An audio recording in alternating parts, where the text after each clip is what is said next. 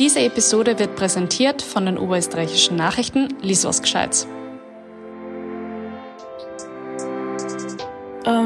Ich habe aber immer, das weiß ich nur, und davon versuche ich jetzt ein bisschen wegzukommen. Ich habe immer voll versucht, dass ich zum Beispiel nicht meine Arme hoch tue oder irgendwie mich bewege, wo wer andere das arg sehen könnte. Willkommen beim Podcast Bits and Bobs Brunch Club, dem Community-Podcast. Ermutigende, lustige, auch manchmal traurige, aber vor allem immer wahre Geschichten aus dem Leben, erzählt von und für euch. Und bevor die heutige Episode startet, möchte ich euch noch ganz kurz den Sponsor dieser Episode vorstellen.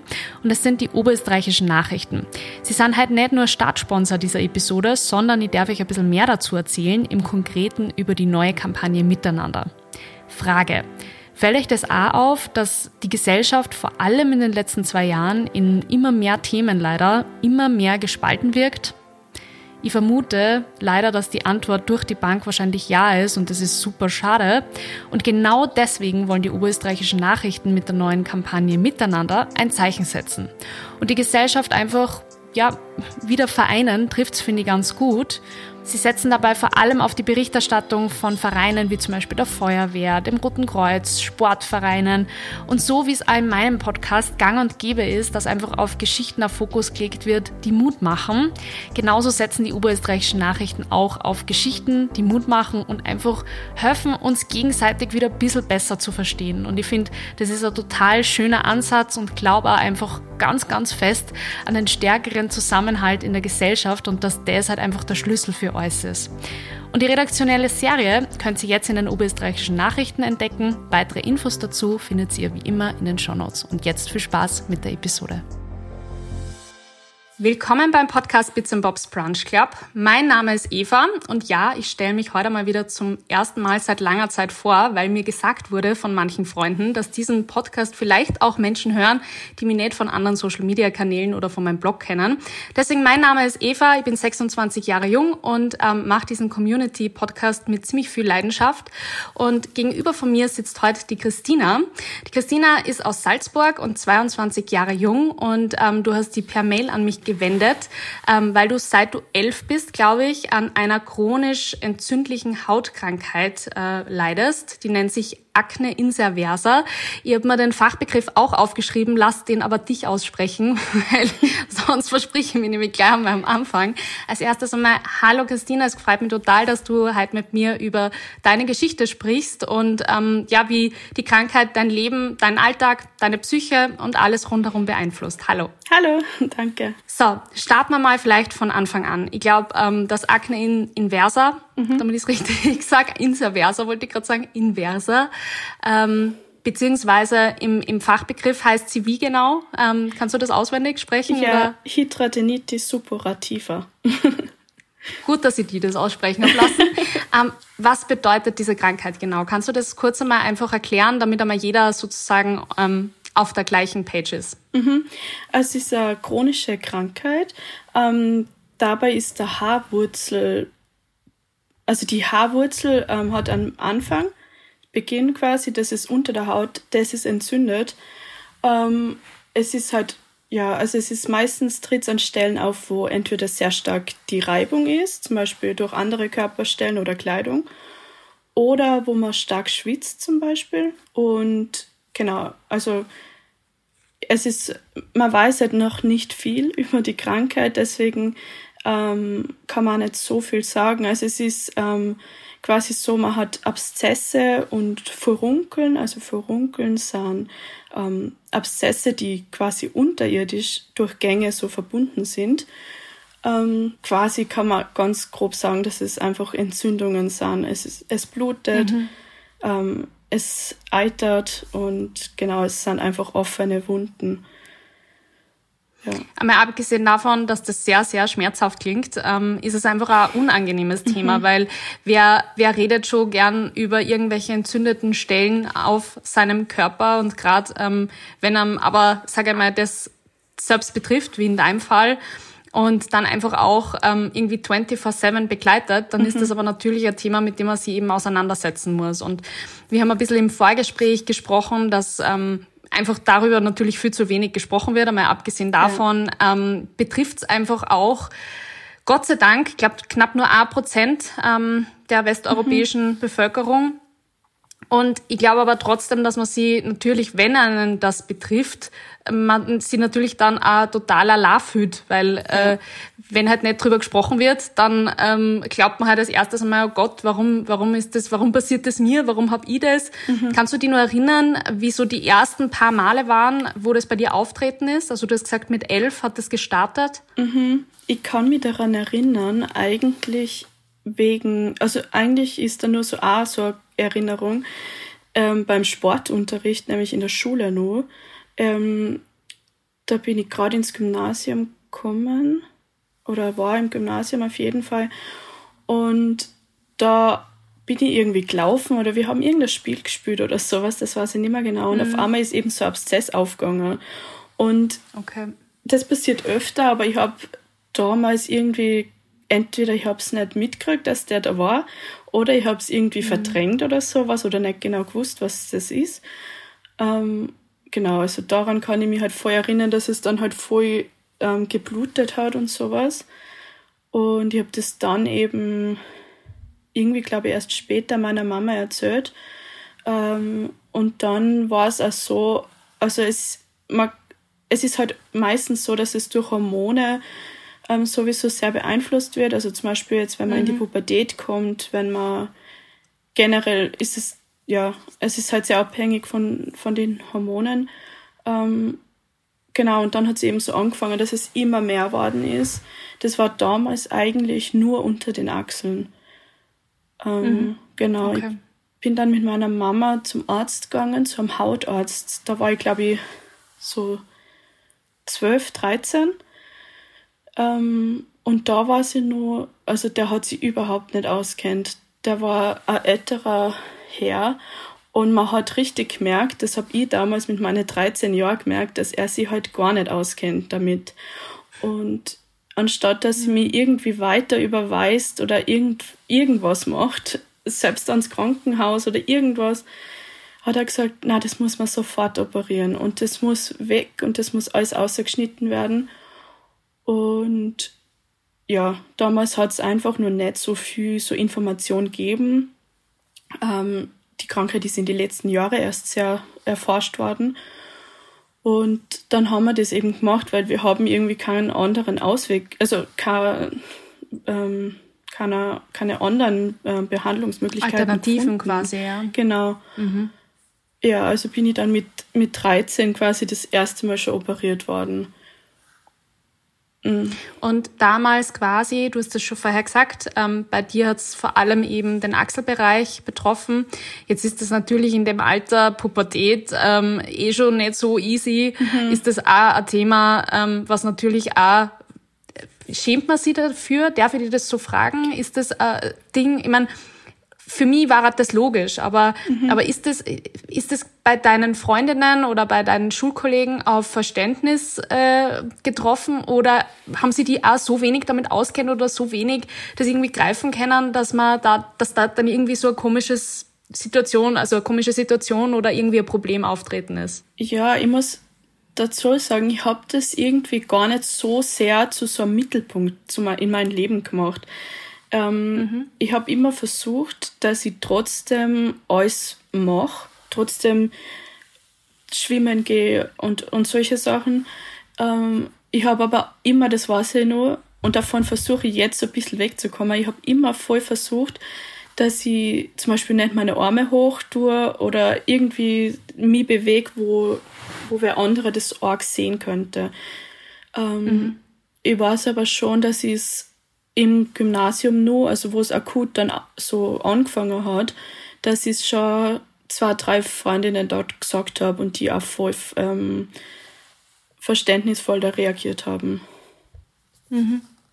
Was ja auch ganz, ganz wichtig ist. Ich glaube, wenn man sich eh schon nicht so wohl fühlt, dann ist ein Rückhalt einfach das Um und Auf. Du bist dann das erste Mal operiert worden, mit 13 hast du gesagt. Insgesamt hast du mir geschrieben, dass du dann 4 Mal in dem Laufe deiner Jugend da eben großflächig operiert worden bist. Wie kann man sich das vorstellen? Ich meine, gerade die Achsel, gerade Arme, die man ja trotzdem dauernd bewegt und braucht. Also ich stelle mir das so schwierig vor. Kannst du da einfach ein bisschen so Einblicke in deinen Alltag geben? Also mit 13 genau war es eben unter beide Achseln. Ich bin dann, das ist rausgeschnitten worden. Ich glaube, ich war dann nach 3-4 Tage im Krankenhaus. Das war, also alle Operationen waren unter Vollnarkose. Und der Arzt hat mir das damals so erklärt, ich weiß selber nicht, ob ich das jetzt ganz richtig wiedergebe. Sie haben quasi mit so einem scharfen Löffel alles rausgeschabt, alle Stellen, alle Abszesse. Und genau, was mir aber erst danach Hautärztin gesagt hat, bei der ich jetzt bin, ist, dass solche Operationen eigentlich nicht wirklich erfolgsbringend sind, weil die Fistelgänge nicht erwischen, die dann nur oberflächlich quasi alle Abszesse raus, aber es sind trotzdem nur diese unterirdischen Gänge, ich bin mir sicher, es gibt irgendeinen Fachbegriff, aber ich weiß nicht. Kein Problem. Es gibt vielleicht ein paar Zuhörerinnen, die sich medizinisch besser auskennen als wir, aber die wissen dann auch, wovon wir sprechen und alle anderen sowieso. Genau. Genau, und diese Gänge erwischt man eben nicht durch so Operation. Und dann haben sie es zugenäht, also es waren quasi wirklich... Ja, ich würde sagen 10, 15 Zentimeter lange Narben auf beide Seiten. Und ich weiß nur, dass ich lang meine Arme nicht ganz hochheben können habe, weil das dann so gespannt hat. Dann hat meine Mama immer gesagt, du musst das aber hoch, du musst das probieren, weil sonst wird es nie werden. Dann wächst es so zu und dann geht es nie. Aber ich weiß nicht, im Nachhinein hätte ich vielleicht irgendwie mit Physiotherapie oder irgendwas dagegen wirken können, aber mir ist da nie was gesagt oder angeboten worden oder sowas. Genau. Ist natürlich dann auch schwierig, sich dann selbst was zu suchen. Ich habe jetzt gerade, weil, wie du gesagt hast, ja, Arme heben und solche Dinge, ja. Ich meine, ich glaube, das kennt jeder, wenn man sich immer irgendwie am Handgelenk verletzt oder irgendwie, ich habe zum Beispiel immer wieder mal so HWS-Probleme, ja, und kann dann auch einen meiner Arme nicht komplett nach oben strecken. Und wie mir das im Alltag einfach handicapt, das fängt an bei so Kleinigkeiten wie frisieren oder Haare föhnen oder die Tasse aus dem obersten Regalfach runter tun. Also lauter solche Dinge und das ist ja bei dir noch schlimmer, weil bei dir ist halt dann sozusagen sogar beidseitig. Wie begleitet dich, also gerade jetzt natürlich nach Operationen, nach den Vieren, aber auch, sage ich mal, im normalen Alltag diese Krankheit? Also es verläuft eigentlich sehr schubweise. Also ich kann nicht sagen, und das gibt's auch, dass es bei mir die ganze Zeit Abszesse und alles ist. Das ist nicht, ich würde sagen, naja, vielleicht 1-2 Wochen im Jahr gibt es schon, wo mal nichts ist. Dann habe ich aber trotzdem nur... Wo mal nichts ist, das heißt, der Rest ist schon okay. Boah, ich habe jetzt sehr gehofft, du sagst das umgekehrt. Nein. Ja, genau, und auch den Rest, aber wo quasi kein akuter Abszess ist, habe ich trotzdem... mit den Narben und mit der Nachsorge davon zu kämpfen. Und es ist so banale Sachen irgendwie, wie du sagst, halt die Tasse runterheben oder frisieren, duschen. Also teilweise tut das Duschwasser so weh, weil, ich weiß nicht, das irgendwie zu hart, also zu fest auf die Wunden so einprasselt. Dann, wenn es unter der Brust ist, kann ich teilweise nicht mal einen BH anziehen. Da müssen die da alles abkleben mit Pflaster. Und das ist halt auch voll schlecht für die Haut. Dann ist es auch voll rot worden. Dann muss man mit so Sensitive-Pflaster das alles machen. Und das ist voll teuer. Und ja... Ja, außerdem trotzdem, also das ist ja auch dann immer nur so eine Halblösung. Voll. Also sozusagen abzukleben, damit man dann eben im BH anziehen kann, das sind eben genau solche Einschränkungen, die ich gemeint habe, die man sich einfach gar nicht durchdenken kann, wenn man eben nicht selber betroffen ist, weil wie soll man sich das vorstellen? Also das ist einfach, glaube ich, so schwierig, sich solche Einschränkungen im Alltag vorzustellen. Und das sind jetzt nur einfach die halt irgendwie so, ja, alltäglich anfallen. Wie geht's dir, sag einmal, diesbezüglich psychisch? Was macht das mit dir, dass man einfach irgendwie da in diesem, zumindest hört sich so an, gefühlt endlos Rad gefangen ist? Also früher, so mit 13, 14 kann ich mich erinnern, dass es schon teilweise sehr arg war. Also ich habe mich dann immer so extrem anders gefühlt irgendwie als die anderen in meinem Alter. Und ich habe es teilweise auch nicht erklären wollen oder auch nicht erklären können. Ja, aber mittlerweile, ich versuche, dass ich, also bei mir hilft es, wenn ich mich nicht extrem viel damit beschäftige, weil ich denke mir dann, es bringt irgendwie nichts. Es bringt mir nichts und es bringt die anderen in meinem Umfeld nichts, wenn ich die ganze Zeit da irgendwie damit beschäftige. Manche Leute hilft es sicher voll. Also ich habe auch so eine Facebook-Gruppe gesehen, also da bin ich drinnen, eben von der Krankheit, wo man halt so Tipps und so reinposten kann. Und da gibt es halt Leute, da wo man wirklich merkt, die brauchen das. Die müssen alle neuen Informationen wissen, die wollen alle Behandlungsmöglichkeiten sofort wissen. Die gehen sofort zu irgendeinem Spezialisten, die fahren da total weit hin dafür. Und ja, ich weiß nicht, jeder muss, finde ich, selber so seinen Weg finden, aber mittlerweile würde ich sagen, dass es eigentlich geht. Also ich versuche mit der Krankheit zu leben und nicht dafür. Es ist natürlich manchmal schwierig, auch zum Beispiel solche Sachen wie Urlaub, wo ich halt planen muss, was ich mitnehme.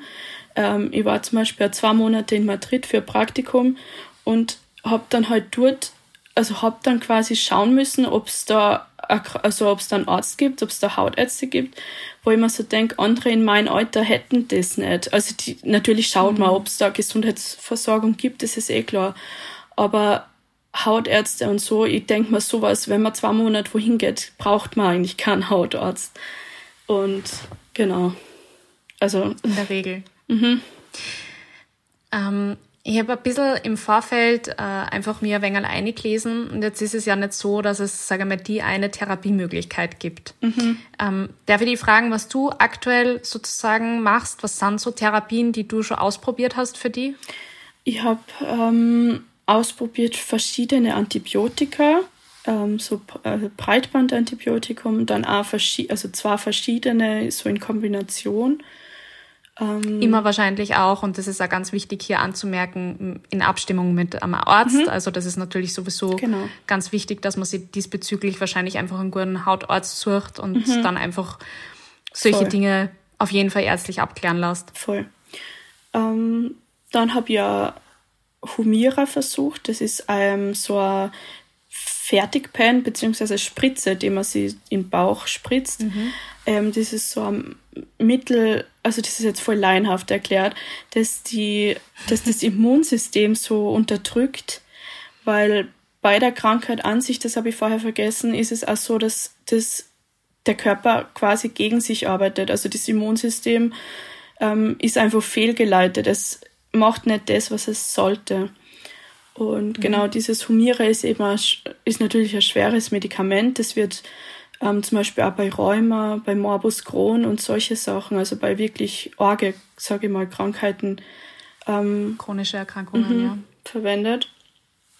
Dann habe ich auch solche Sachen probiert, wie Hypnose und Heilpraktika. Habe ich auch probiert. Und da habe ich mich ich weiß nicht, ich habe es halt probiert, weil ich mir gedacht habe, oder bei irgendwer gesagt hat, vielleicht bringt's was, aber ich weiß nicht, ob sowas wirklich was bringt. Ich finde, also ich bin eher sowieso Fan von Schulmedizin und nicht so solche Sachen, aber es hat auf jeden Fall alles nichts gebracht. Es ist auch bei den Operationen habe ich dann nach den Operationen eigentlich sofort, so 2 Wochen später oder so, schon wieder auf... Boah, 2 Wochen. Mhm. Also ich glaube, das ist halt, also gerade bei einer Operation, wo man ja wirklich, ich meine, das ist ja kein lapidarer Eingriff, sondern du hast vorher erzählt, Vollnarkose und dann wird das aufgeschnitten und da ausgeschabt und 15 Zentimeter Narben. Also dann halt nach 2 Wochen ist das wieder da. Das ist natürlich... niederschmettern, stellen wir das vor. Mhm. Ich habe auch unter anderem gelesen, dass das natürlich unterschiedliche Gründe haben kann, genauso wie du das vorher schon ein bisschen angeführt hast. Das heißt, es kann sein, dass es einfach hormonell ein bisschen gesteuert ist. Es kann einfach sein, dass das vererbt worden ist. Mhm. Aber grundsätzlich denke ich immer, also auch wieder nur sehr laienhaft gesprochen und auch nur das, was ich mir einfach ein bisschen online durchgelesen habe, es geht ja quasi von der Haarwurzel aus. Ich zum Beispiel lasse mich aktuell an einigen Stellen meines Körpers lasern, also dass die Haare sozusagen einfach ganz verschwinden. Das heißt auch, dass die Haarwurzel weg ist. Mhm. Hast du da jemals irgendwie was gehört, dass zum Beispiel sowas hilft, dass man sozusagen einfach die Haare lasern lässt? Ich habe dazu auch schon mal recherchiert. Ich habe nichts Wirkliches gefunden. Ich habe nur in den Facebook-Gruppen eben gesehen, dass manche das machen. Bei manchen hat es geholfen, bei manchen nicht. Ich wollte das aber auch mal probieren. Ich habe bis jetzt nur mit so einem Lasergerät für zu Hause, also sonst von Braun, das probiert. Das hat aber auch nichts gebracht. Aber vielleicht kann man das... Ich glaub, diese Home-Treatments, die sind wahrscheinlich einfach zu wenig tief. Ich lasse das eben in einem Institut lasern und das kostet natürlich auch ein Heidenvermögen. Und wenn man halt einfach nicht weiß, geht das oder also funktioniert das bei mir oder funktioniert das nicht? Bei dir ist es ja, sage ich mal, wegen der Krankheit und nicht vorrangig aus ästhetischen Gründen.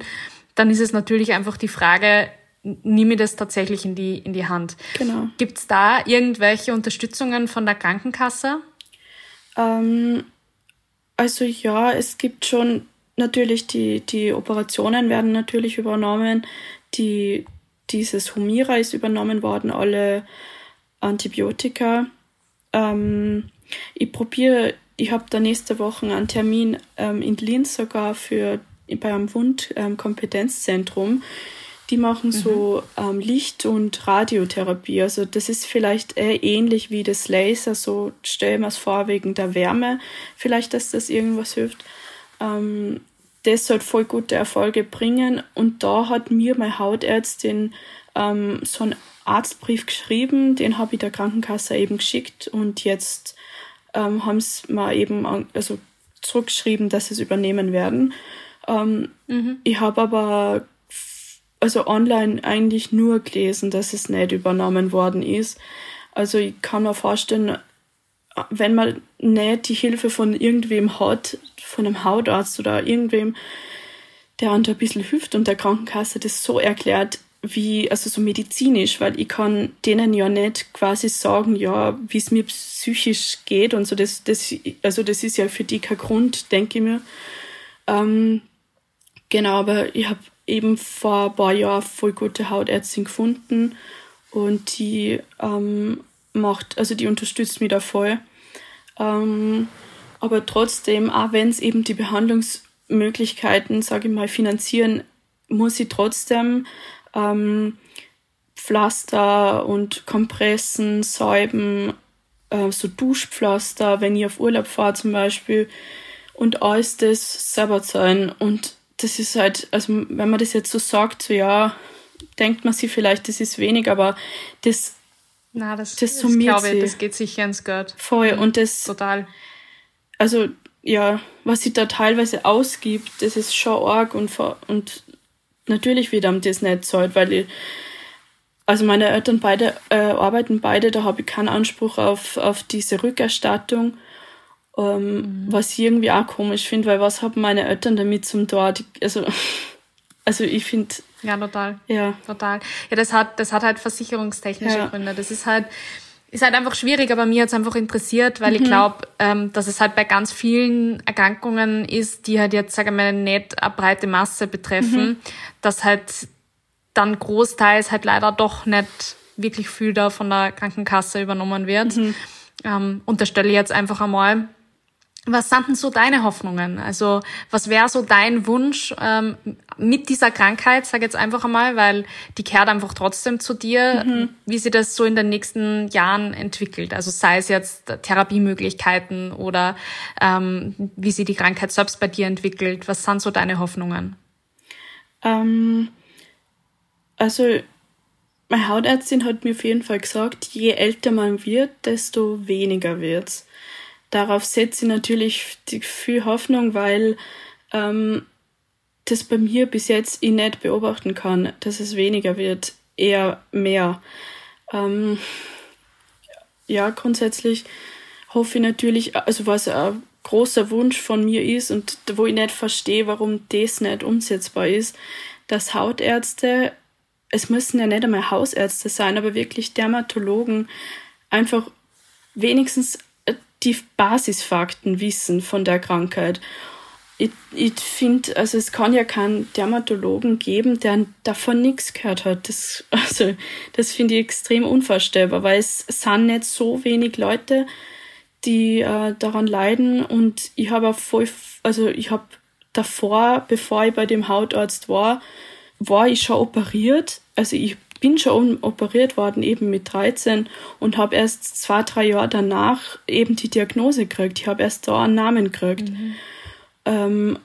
Und ich habe mich quasi operieren lassen, also an was, wo ich nicht einmal den Namen gehabt habe, wo mir keiner gesagt hat, was es ist. Ich habe mir gedacht, das sind einfach so ein paar Abszesse. Meine Mama hat auch gesagt, ja, in ihrer Jugend hat es auch mal einen, zwei gehabt, aber ich habe eben nicht gewusst, was das ist, weil dann hätte ich mich informieren können.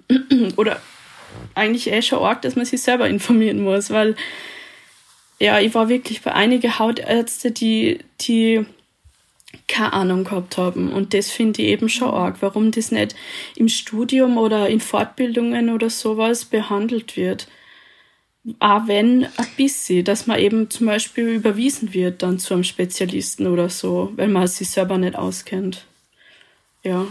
Ja, ich glaube, dass das natürlich auch, also ich weiß nicht, wie viel das jetzt aktuell behandelt wird im Studium oder in Fortbildungen, aber man kann natürlich nur hoffen, dass gerade bei Krankheitsbildern, die halt so neu sind offensichtlich, weil wenn du sagst, wie du 13 warst, also vor knapp 10 Jahren, hat dem Ganzen einfach keiner einen Namen geben können. Und das hat sich dann erst quasi mit den Jahren entwickelt. Dann ist ja die Hoffnung, würde ich jetzt einmal sagen, noch nicht ganz verloren. Genau. Wenn man sagt, in den nächsten Jahren passiert da hoffentlich auch noch mehr und es wird mehr diesbezüglich geforscht.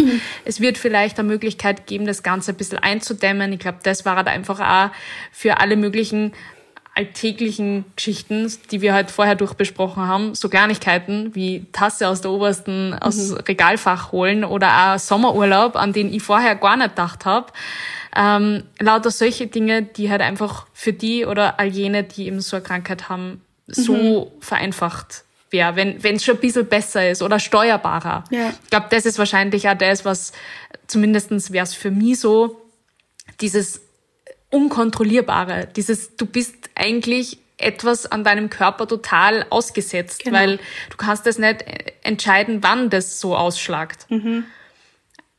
Also voll. Das stellen wir einfach super schwierig vor. Es gibt so viele Sachen irgendwie, die einem so in der Pubertät beschäftigen und also es ist ein Wahnsinn, wenn man da nur sowas dazu hat und ich finde, wenn irgendwer das jetzt hört zum Beispiel und sie irgendwie angesprochen fühlt und keine Diagnose hat oder so, dann hoffe ich halt wirklich, dass er oder sie irgendwas daraus jetzt mitnimmt, weil es ist also wirklich arg, wenn man keine Diagnose hat und wenn man wirklich nicht weiß, wer einem helfen kann. Ich war zum Beispiel bei einer Schulärztin dann auf der Oberstufe und weil es irgendwie um eine Turmbefreiung oder sowas gegangen ist. Und die hat gesagt, ja, dann musst du einen anderen BH kaufen, der schweißdurchlässig ist. Und dann also solche Sachen. Und das ist halt voll der Schlag ins Gesicht dann, wenn man von einer Ärztin... Sehr viel Empathie. Ja, wenn man von einer Ärztin sowas zum Herrn kriegt. Und genau, also ich finde, man sollte eigentlich als junger Mensch auf jeden Fall Leute haben, mit denen man drüber reden kann. Hausarzt oder eben dann einen Dermatologen suchen. Man kann im Internet einfach googeln, Akne inversa Spezialist. So habe ich ja meine Hautärztin gefunden in Salzburg. Ich glaube, in jeder Stadt und zum Beispiel in Wien und Linz und so gibt es sowieso sicher mehr. Gibt es wen. Und auch, dass man sie anvertraut, eben Freundinnen oder der Mama oder egal wem. Aber dass man, das ist einfach ganz, ganz wichtig, damit einfach auch die Leute in deinem Umfeld wissen, wie es da geht und warum es da vielleicht einmal nicht so gut geht oder warum du Dinge nicht mitmachen kannst. Voll. Nicht, weil es nicht willst, sondern weil es nicht kannst. Mhm. Genau. Entschuldige, jetzt bin ich da gerade ins Wort gefallen. Was solche Dinge, das bringt mich dann selber so in Rage. Ja. Deswegen wollte ich ja unbedingt das Thema gern mit dir heute erzählen, weil ich einfach glaube, dass wenn man nicht unbedingt jemanden im Freundeskreis hat, der sowas hat oder irgendwie einen medizinischen Hintergrund, dann kommst du einfach mit sowas gar nicht in Berührung und dann hast du vielleicht auch einfach kein Verständnis dafür, nicht weil du das nicht aufbringen würdest, sondern einfach, weil du das nicht weißt. Und deswegen finde ich, ist es eigentlich voll cool, dass du die auch halt bereit erklärt hast und darüber ein bisschen erzählt hast, weil ich kann mir vorstellen, das ist wahrscheinlich ein ziemlicher Step trotzdem außerhalb der Comfortzone. Genau. Und was ich auch noch sagen würde, ist, wenn irgendwer das hört und irgendwie sie austauschen will oder irgendwas, dann wäre ich dafür voll offen, weil ich weiß nur, wie es sich anfühlt, wenn man eigentlich keine Fragen kann, zum Beispiel, was für Salben sind gut, was verwendest du und sowas. Also wenn die Eva vielleicht irgendwie da vermitteln will oder so, falls das besteht. Ich würde einfach, wenn es für die in Ordnung ist, dein Account unten verlinken. Und sonst vermittle ich ja total gern. Das heißt, gern auch eben Mails an brunchclub@wepodit.com und dann stelle ich den Kontakt her. Danke. Passt beides total gut. Ja, sehr gut.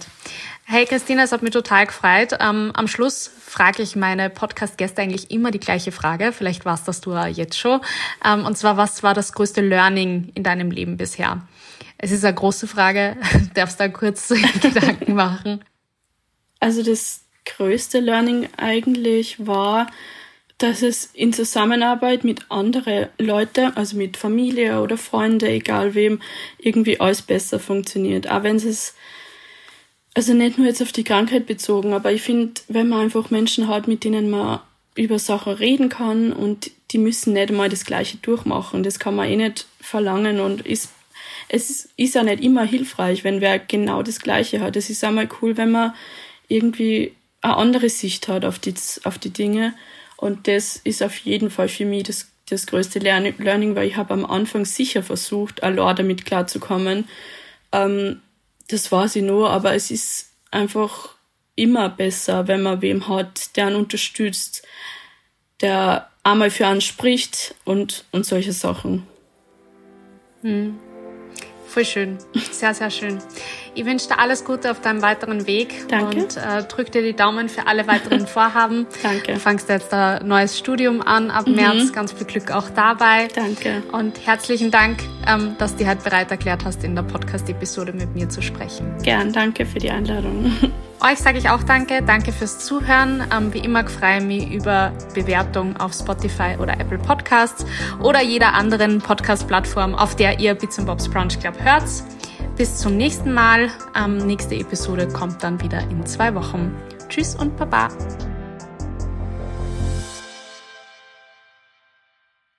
Dieser Podcast wurde produziert von WePodit.